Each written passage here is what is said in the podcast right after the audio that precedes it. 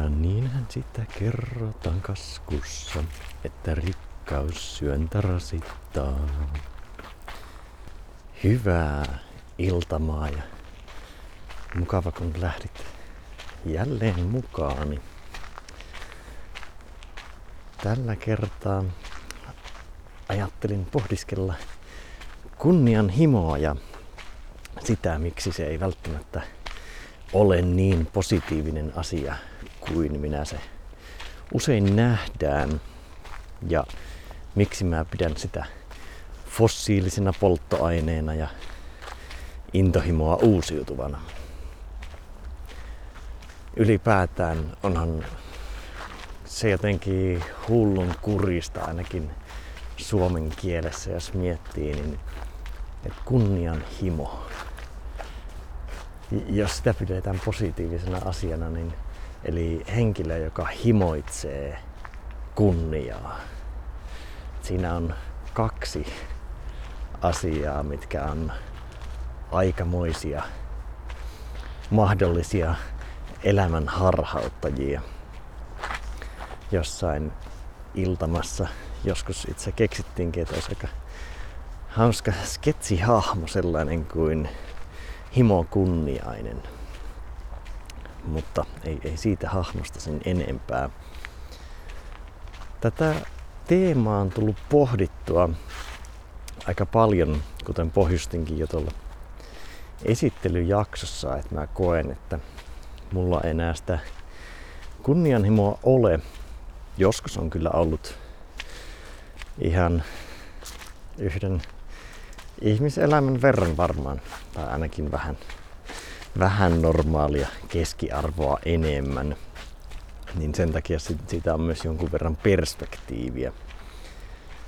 Ja miten sitten on tullut käännettyä sitä intohimon puolelle, vaikka se onkin siellä kyllä ollut toki mukana se intohimo, niin se ei ole välttämättä ollut se päädriveri, vaan enemmän se kunnianhimo on saattanut tekemistä ajaa.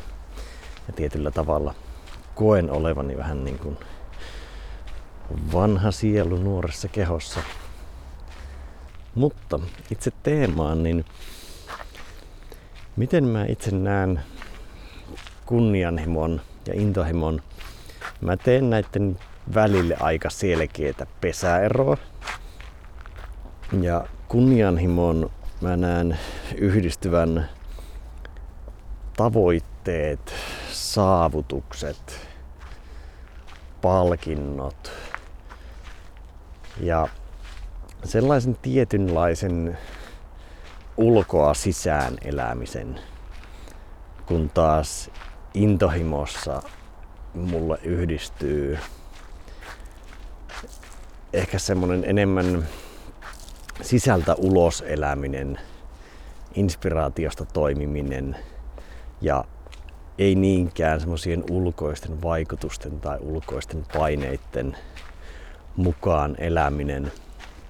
Et kunnianhimoinen tavoittelee päämääriä ja intohimoinen tai tavoittelee hyviä ja omasta, omilla mittareillaan onnistuneita päämääriä kun taas intohimoinen tavoittelee onnistunutta matkaa. Ja ehkä intohimoinen painottaa nimenomaan merkitystä, eikä niitä yksittäisiä mittareita tai paaluja siellä matkalla. Ja kunnianhimoinen pyrkii olemaan paras, kun taas intohimoinen pyrkii olemaan parempi. Ja usein käy niin, että intohimoisesta tulee kyllä vähän kuin vahingossa ainakin pitkällä tähtäimellä paras, koska se motivaatio siihen tekemiseen on niin sisäistä ja aivan erilaista. Kunnianhimoinen todennäköisesti vaihtaa sitä päämäärää matkan aikana, jos se, koska ne ulkoiset tekijät ja status ei välttämättä riitä kantamaan siihen, että sä vaikka jaksasit tehdä viittä vuotta, kymmentä vuotta, 20 vuotta asioiden eteen töitä tai statuksen eteen töitä, mutta intohimoisella on se etu, että jos sä rakastat sitä tekemistä ja tekemisen prosessia, niin sillä se tavallaan se tekeminen on se palkinto itsessään ja sinusta tulee vähän kuin vaivihkaa huippu siinä, mitä sä teet. Ja se ei ole myöskään niin kuluttavaa, koska jos se tekeminen on se palkinto itsessään, niin silloin sä oot jatkuvasti semmoisessa hyvässä palautekierrossa verrattuna sitten tässä kunnianhimoinen, jos hakee statusta ja niitä saavutuksia, niin ne tulee kuitenkin vain hetkittäin. Ja mitä syvemmälle, pidemmälle yksittäisessä lajissa tai työssä tai asiantuntemuksessa mennään, niin sitä harvinaisemmaksi ne uudet palkinnot ja statukset käy. Ja sitä kovemmaksi alan kilpailu tai lajin kilpailu myös tiivistyy. Niin siinä on se pohja ei välttämättä ole ihan paras. Ja tähän toki myös liittyy se, että miksi mä pidän kunnianhimoa fossiilisena polttoaineena on just se kuluttavuus sekä sille toimijalle itselleen että myös mahdollisesti muille. Koska sähän pyrit olemaan paras suhteessa muihin kun itse intohimoinen pyrkii olemaan parempi suhteessa itseensä ja miettii kokonaiskuvan merkitystä mahdollisesti, jolloin intohimoinen tavallaan pyrkii isomman kuvan ja hyödyn edistämiseen, kun kunnianhimoinen menee enemmän joko sen yksilöllisen tai oman joukkueen tai oman heimon edistäminen edellä. Ja tietyllä tapaa tähän voisi myös neurobiologisesti sitoa sen, että kunnianhimoinen on enemmän dopamiiniorientoitunut ja intohimoinen serotoniiniorientoitunut. Kunnianhimoinen tavallaan suunnittelee itselleen dopamiinia.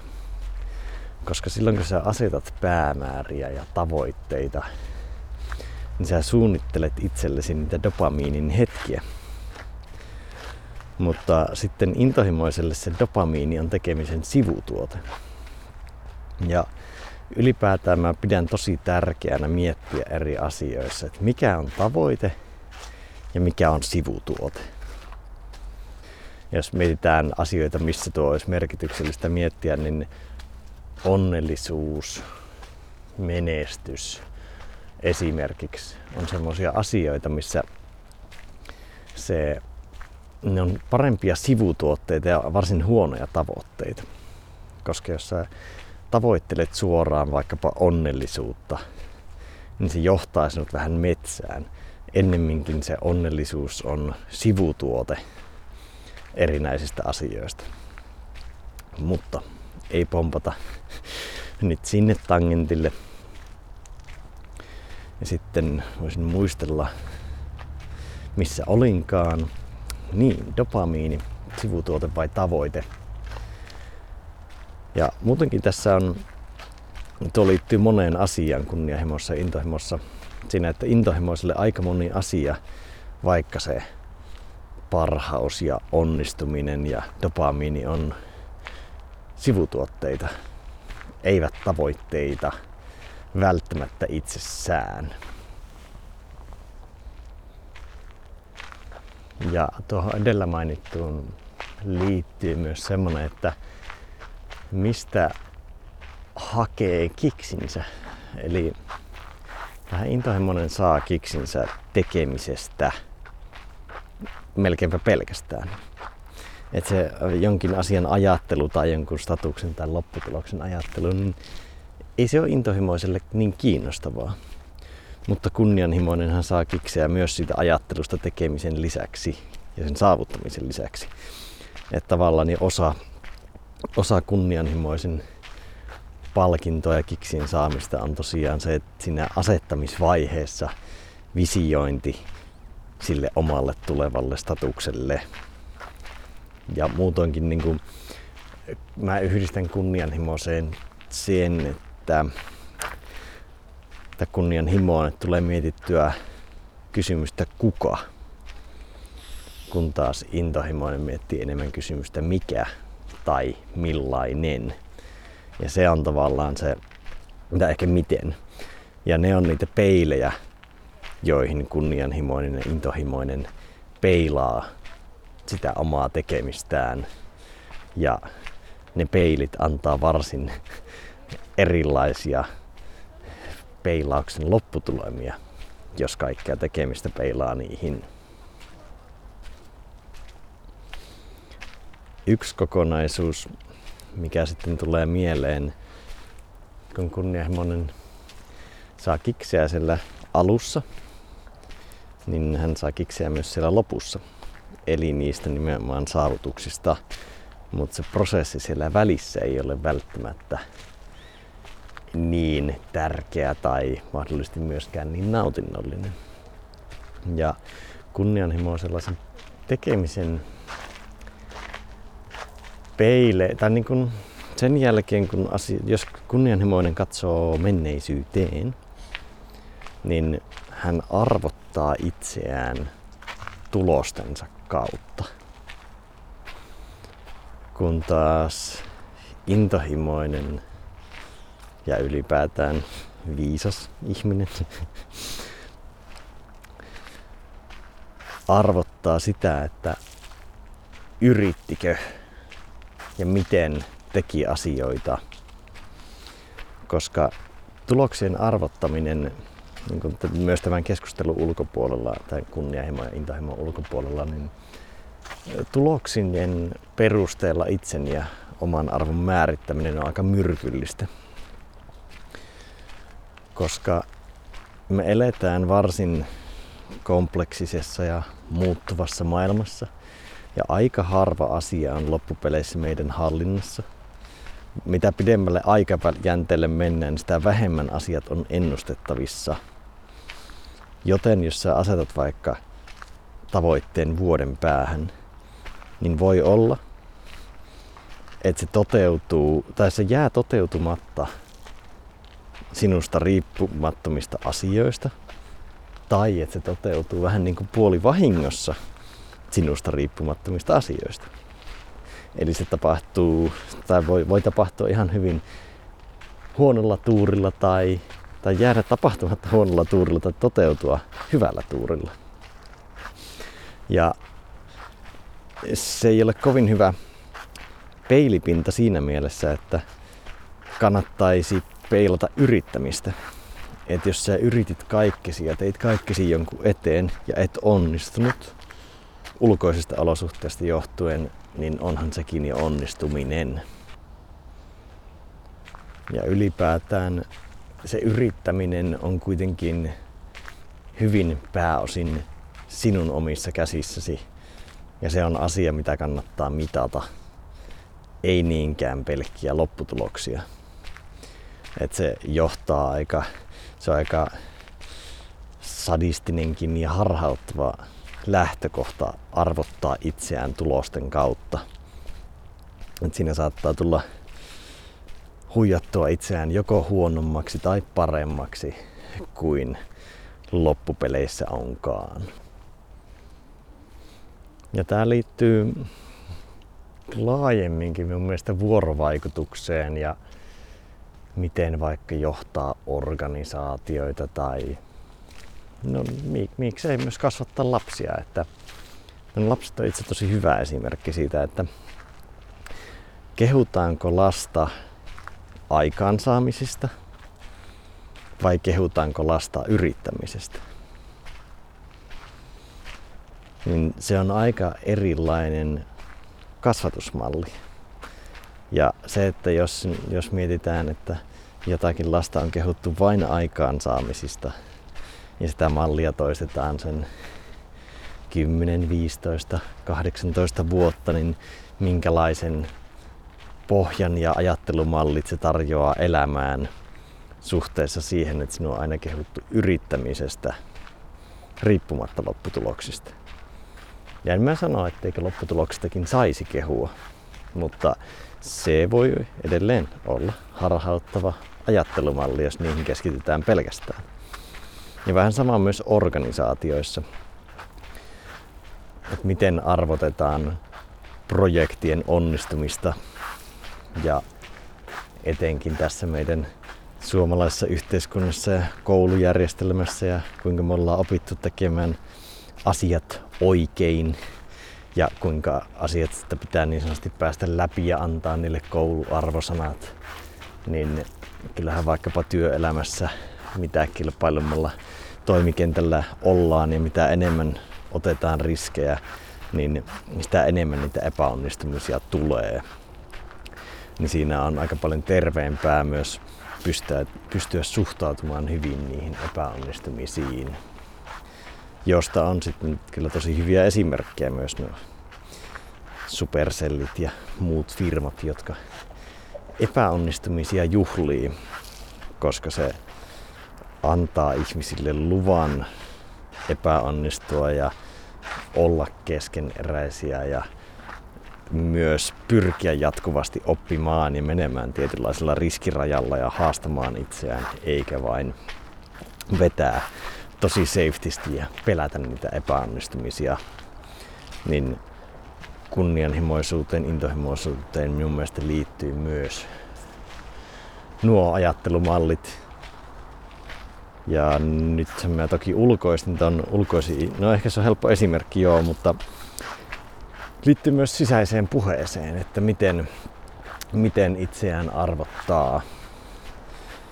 Että jos vaan peilaa, ja tämä ei ehkä enää liity pelkkään kunnianhimoon, ylipäätään se, että miten itseään peilaa muihin ihmisiin ja yhteisöön, niin se, että kun katsoo niitä ihmisten highlight-riilejä näkee niiden huippuhetket eikä tiedä taustalla tapahtuvia prosesseja ja asioita, niin siinä, siinä mennään helposti metsään, kun verrataan niitä tuloksia eikä sitä yrittämisen tasoa. Ja yksi mikä noihin myös liittyy semmoisena hauskana nykyilmiönä ja termistönä, niin en mä tiedä edelleenkään liittyykö pelkkään kunnianhimoon, vaan laajemmin. Se, että jos kaikki tapahtuu suhteessa itseen ja omaan statukseen ja siihen, miltä vaikuttaa, niin se on aikamoinen riski FOMOlle, eli Fear of Missing Outille. Mutta intohimoisella se ei ole FOMOa, vaan JOMOa, eli Joy of Missing Out koska silloin kun sä tiedät, mistä sä nautit ja mihin sä haluat keskittyä, niin sä myös nautit siitä, että sä jäät jostain paisti, paitsi. Että se, sä tiedostat, että kun kaikkea ei voi saada, niin ei kannata edes yrittää. Sä osaat nauttia siitä ja saada täyttymystä niistä asioista, mihin keskityt. Ja tuo on, kun sen tuossa en muista milloin kuulin, ehkä vuosi sitten, kaksi vuotta sitten ton Joy of Missing Out-termin, niin se on kyllä, olen tykästynyt siihen erittäin paljon. Että aina kun näkee ja huomaa ihmisillä FOMOa, niin aina tulee mieleen Joy of Missing Out. Ja se on jotenkin hauska ekstra nautiskella siitä Joy of Missing Outista siitä, että elää vaikka sillä tyylillä, että ei vaan, sitä kaikkea ei vaan saa. Ja sitten nautiskellaan sitä, että jopa siitä, että on tylsää. Sitten vaan pitää luoda uteliaisuutta sitä tylsyyttä kohtaan ja saada kaikesta kiinnostavaa. Nyt alkaa olla vähän äkkiseltään niin kuin takki tyhjä, että mitä, mitä tuosta jauhaa. No niin, Finite versus Infinite Games, eli suljetut pelit ja avoimet loppumattomat pelit, jotka James Carsen kirjassaan joskus muutama vuosi sitten esitteli. En tiedä, ovatko itse vanhemmat termit, mutta Jamesilta minulle tuttuja, niin Finite Games, suljetut pelit tarkoittaa semmosia vaikkapa urheiluottelu, se, että siinä on jonkinlaiset säännöt ja jos ei ole sääntöjä, niin ainakin se on niin kuin jollain tavalla loppuva ja siinä on selkeä tavoite sen pelin sisällä. Ja usein se pyritään myös voittamaan se peli. Kun taas sitten avoimet ja loppumattomat pelit on semmosia, mitkä jatkuu aina vaan. Kuten nyt vaikkapa elämä, ihmiskunta, yhteiskunta, luonto, se jatkuu aina vaan. Toki sekin nyt jollain aikavälillä loppuu ja tulee universumin lämpökuolemat ja muut, mutta noin niin kuin tämmöisestä ihmiselämän perspektiivistä, niin voidaan puhua kumminkin loppumattomista peleistä tietyssä määrin. Ja tämmöisen Infinite Gamein tavoite ei ole voittaa, vaan pitää se peli käynnissä. Ja siinä ei ole tarkkoja sääntöjä, eikä tietyllä tapaa myöskään voittajia. Tai jos on voittajia ja häviäjiä, niin voisi sanoa, että kaikki on voittajia ja häviäjiä. Jos ajatellaan, että meidän kaikkien peli loppuu, niin kai sitä voi häviöksikin ajatella. Ainakin kunnianhimoinen ajattelisi. ja tästä, tästä mä oon miettinyt, että kunnianhimoinenhan pelaa noita finite gameja tosi selkeästi. Ja se ei välttämättä pelaa pelkästään yhtä peliä, vaan ehkä sarjaa pelejä tai rinnakkaisia monia pelejä. Kun taas sitten intohimoinen ei pyri voittamaan, vaan pyrkii pelaamaan Infinite Gamea ainakin todennäköisesti mahdollisimman monella saralla. Ja yksi mitä mä oon ajatellut itse asiassa, että on semmoinen sarja, finite gameja, niin on urasuunnittelu ja työelämä. Sä suunnittelet itsellesi sarjan tommosia loppuvia pelejä.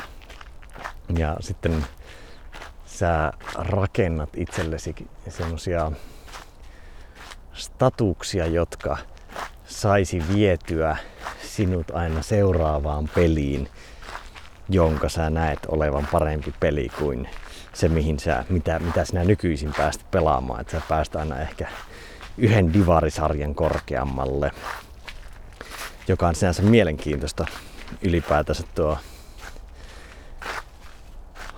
uran ajattelu ja työelämän näkökulmasta, koska työn prosessia tunnutaan arvostavan nykyisin ihan jo työn haussakin jotenkin tosi vähän.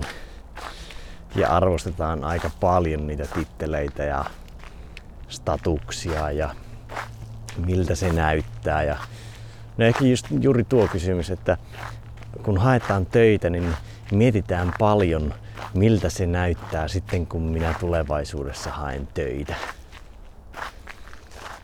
Se on jotenkin, varsinkin sitä mietitään vielä tittelin kautta, niin se on jotenkin koomista, jos sitä nyt vertaa vaikka parisuhteeseen, että sä hakisit kumppania, jolla on hieno nimi.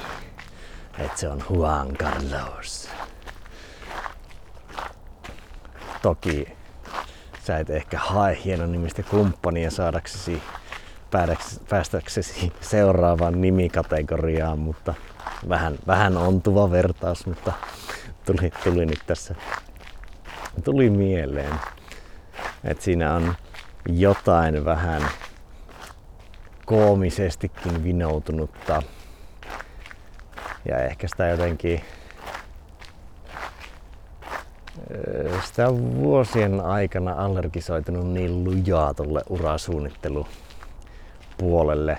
En mä sitä mitenkään täysin negatiivisena asiana pidä, mutta se jotenkin, kun on aikanaan kauppatieteitä opiskellut ja sitä menoa ja työelämää seurannut, niin kyllä siellä semmoisen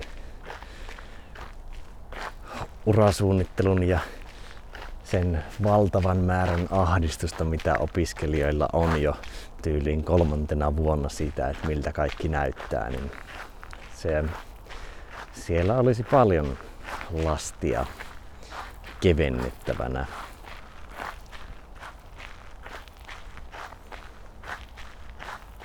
Mut joo, tämmöistä kaikkea kelailua on tullut tehtyä kunnianhimon ja intohimon eroista.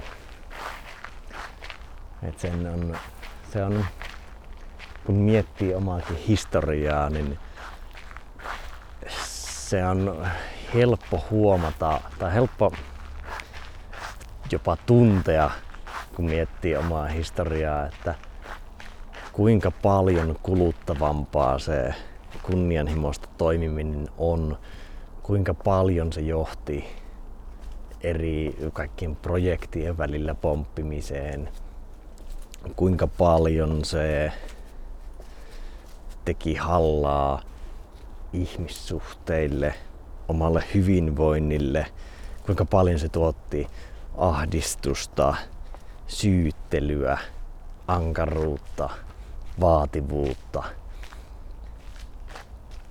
siellä on aika paljon semmoista myrkkyä ja kuluttavuutta ja sitä kautta juuri sitä fossiilisuutta, mitä toin esille. Ja nyt kun puhun tuosta kunnianhimon fossiiliudesta, niin mikä se intohimon uusiutuvuus sitten on, niin se tulee käytännössä ihmismielen loputtomasta uteliaisuudesta. Et niin pitkään kun sä oot utelias, niin sulla on aina polttoainetta innostua ja syttyä käytännössä mille tahansa. Et vois sanoa, niin kuin nyt on pakko siteerata loistavaa hahmoa Pasilasta Pekka Routalempeä siitä, että kun paljastui hänen hurja menneisyytensä ja Kyösti Pöysti kysyi, että miten sinusta tuli Pekka noin tylsä. Niin Pekka pohti, että ennen minä olin jännä ja elämä oli tylsää, mutta nyt minä olen tylsä, mutta elämä on loputtoman jännää niin kunnianhimoinen pyrkii olemaan jännä. Ja hänelle elämä saattaa näyttäytyä tylsältä ilman niitä statuksien hakemisia ja sitä kaikkea tavoittelua ja itsen löytämistä. Mutta intohimoiselle elämä on niin jännä, että tässä ainakaan yhden ihmiskokemuksen aikana sulta ei vaan havainnoitava ja uteliaisuuden kohteet koskaan lopu. Vaikka sä olisit vangittuna sellissä, niin kyllä tuo ihmismielestä pelkkä tiedostamattoman ajattelun tuottama sisältö tarjoaa niin paljon tavaraa, että ei se vaan lopu. Että kyllä, toki sielläkin varmaan jossain vaiheessa voi hiljaisuus tulla ja inboxi tyhjentyä ainakin hetkeksi, mutta äkkiäkö sinne uutta tavaraa voi synnyttää tai tarjota, tarjota tavaraa, mistä ammentaa. Sellissäkin varmaan. Ei ole tullut testattua. Ja siihen uusiutuvuuteen intohimossa liittyy myös se, että ei se koske, niin kuin jos puhutaan intohimoisesta ihmisestä, ei yhdestä intohimon kohteesta, niin sä pystyt tosiaan aina vaihtamaan sitä kohdetta, syttymään uusille asioille ja sä voit suhtautua asioihin niin, että sinä sytyt niille, etkä odota niiden asioiden sytyttävän sinua. Se on aika erilainen kulma, mikä joskus ihmisillä työelämässäkin unohtuu. Ja mikä myös liittyy siihen uusiutuvuuteen minun mielestä, niin yhteisön ja isomman ihmispiirin näkökulmasta, niin ei yhden ihmisen intohimoisuus ole keneltäkään pois. Se on vaan yleensä melkein rikastuttavaa, jos joku kokee täyttymystä intohimonsa toteuttamisesta, sen tekemisen luomisesta ja intohimon luomisesta. Että ne ihmiset on yleensä aika paljon onnellisempia ja totta kai se vaikuttaa myös siihen niihin ihmisiin ympärillä. Toki voi olla, että joku tavoittelee intohimoaan niin, että se, se olisi haitallista muille. Niin se on, se on oma kysymyksensä ja se vaatii oman eettisen kalibrointinsa. Mutta jos sä pyrit tosiaan olemaan parempi suhteessa itseesi, etkä yritä voittaa jotain pelejä tai olla niin sanotusti paras ja ymmärrät sen tekemisen kokonaiskuvan ja painotat merkitystä ja asioiden vaikutusta ulo, ulkopuolelle, niin tällä yhteisöllisessäkin mielessä intohimo on varsin uusiutuva luonnonvara ja uusiutuva polttoaine, millä, millä toimia.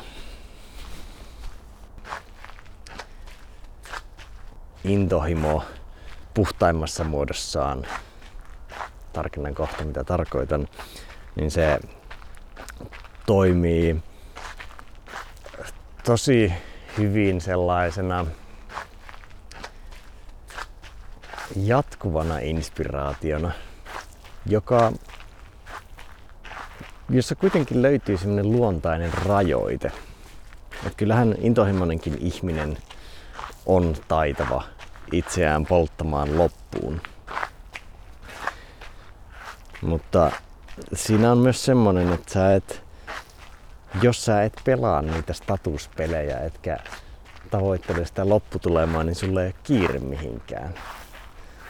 Jolloin pystyy tunnistamaan myös ne hetket, kun sitä inspiraatiota ei ole niin paljon. Et jos sä väsyt ja kulutat itseäsi loppuun, niin sä luontaisesti ymmärrät ruveta rajoittamaan toimintaa ja se motivaatio alkaa hiipumaan, jolloin ymmärtää kerätä sitä hyvinvointia, inspiraatiota, motivaatiota uudestaan. Et sinänsä kyllähän intohimo vaatii tuekseen hyvää elämänhallintaa. Ja se, mihin viittasin tuossa mahdollisen intohimon harhauttavuuteen, niin ehkä nykyinen intohimo puhe on vähän semmoinen jenkki self-help intohimo, niin eh, siellä on myös haitallisia puolia ja se on joskus vähän semmoista päälle liimattua.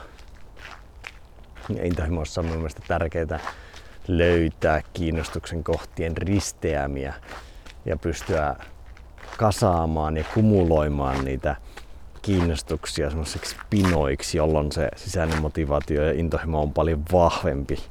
Ja kyllähän ne intohimo, aidon intohimon kohteet yleensä onkin jonkinlaisia kasautumia kiinnostuksen kohteista, ei niinkään vaan rakkaudesta yksittäiseen detaljiin. Voi olla sitäkin, mutta kaikilla ehkä ei ole semmoista yhtä omaa juttua, josta nyt uhkaa vähän lähteä kohta räntti päälle, niin mä säästän sen omaan jaksoon, kuinka se oman jutun toistelu ja sen löytämisen toistelu on vähän harhauttavaa. Sen kuitenkin tuon esiin, kun nyt tuossa edellisen lauseen aikana keksin sen, että intohimoon minun mielestä liittyy tosi paljon luominen ei löytäminen. Kun kunnianhimoinen etsii ja yrittää löytää, mutta intohimoinen luo. Oli se sitten omaa työtään, elämäänsä, itseään. Kun kunnianhimoinen tavallaan etsii itseään niistä saavutuksista ja tuloksista ja palkinnoista. Mutta koska ne voi palkita vain niin vähän aikaa ja niin pitkään, kun ne on semmoisia saavuttamattomia ideaaleja, mutta ne ei pysty enää tuottamaan välttämättä sitä saavuttelun dopamiinia ja statuspalkintoa enää sen jälkeen, kun ne on saavutettu, niin kunnianhimoinen ei tavallaan pysty koskaan täysin löytämään itseään, koska etsii sitä jostain itsensä ulkopuolelta. Ja intohimoinen luo itseään sisäpuolelta, sisältä ulospäin, eikä haikaile sen. Totta kai niin kuin intohimoinen elää tässä todellisuudessa ja luo itseään suhteessa tähän todellisuuteen, mutta ei pyri luomaan itseään sen todellisuuden tarjoaminen ulkoisten mallien tai egon kautta. Josta, josta voisi kelata niin, että kunnianhimoinen elämä, tuo egopointti, egon muistaminen tässä oli tärkeää. Ihme, kun se sana ei tässä vielä pomponnut esiin. Niin kunnianhimoinen elämä on myötävirtaa egon kanssa. Ja intohimoinen elämä on myötävirtaa todellisuuden kanssa. Ja kunnianhimoisessa elämässä todellisuus on kitka, joka hiertää koska se ei koskaan ole sellainen kuin se kunnianhimoinen henkilö ja hänen egonsa haluaa. Mutta sitten intohimo ja intohimoisella se kitka on ego. Eli pyritään myötävirtaamaan todellisuuden kanssa, mutta ego on se hiertymä siellä välissä, joka jarruttaa sitä merkityksen ja virtaavuuden, rakkaudellisuuden, myötätuntoisuuden ja semmoisen puhtaan intohimon, ilon, leikkisyyden, kaiken tuon kokemista.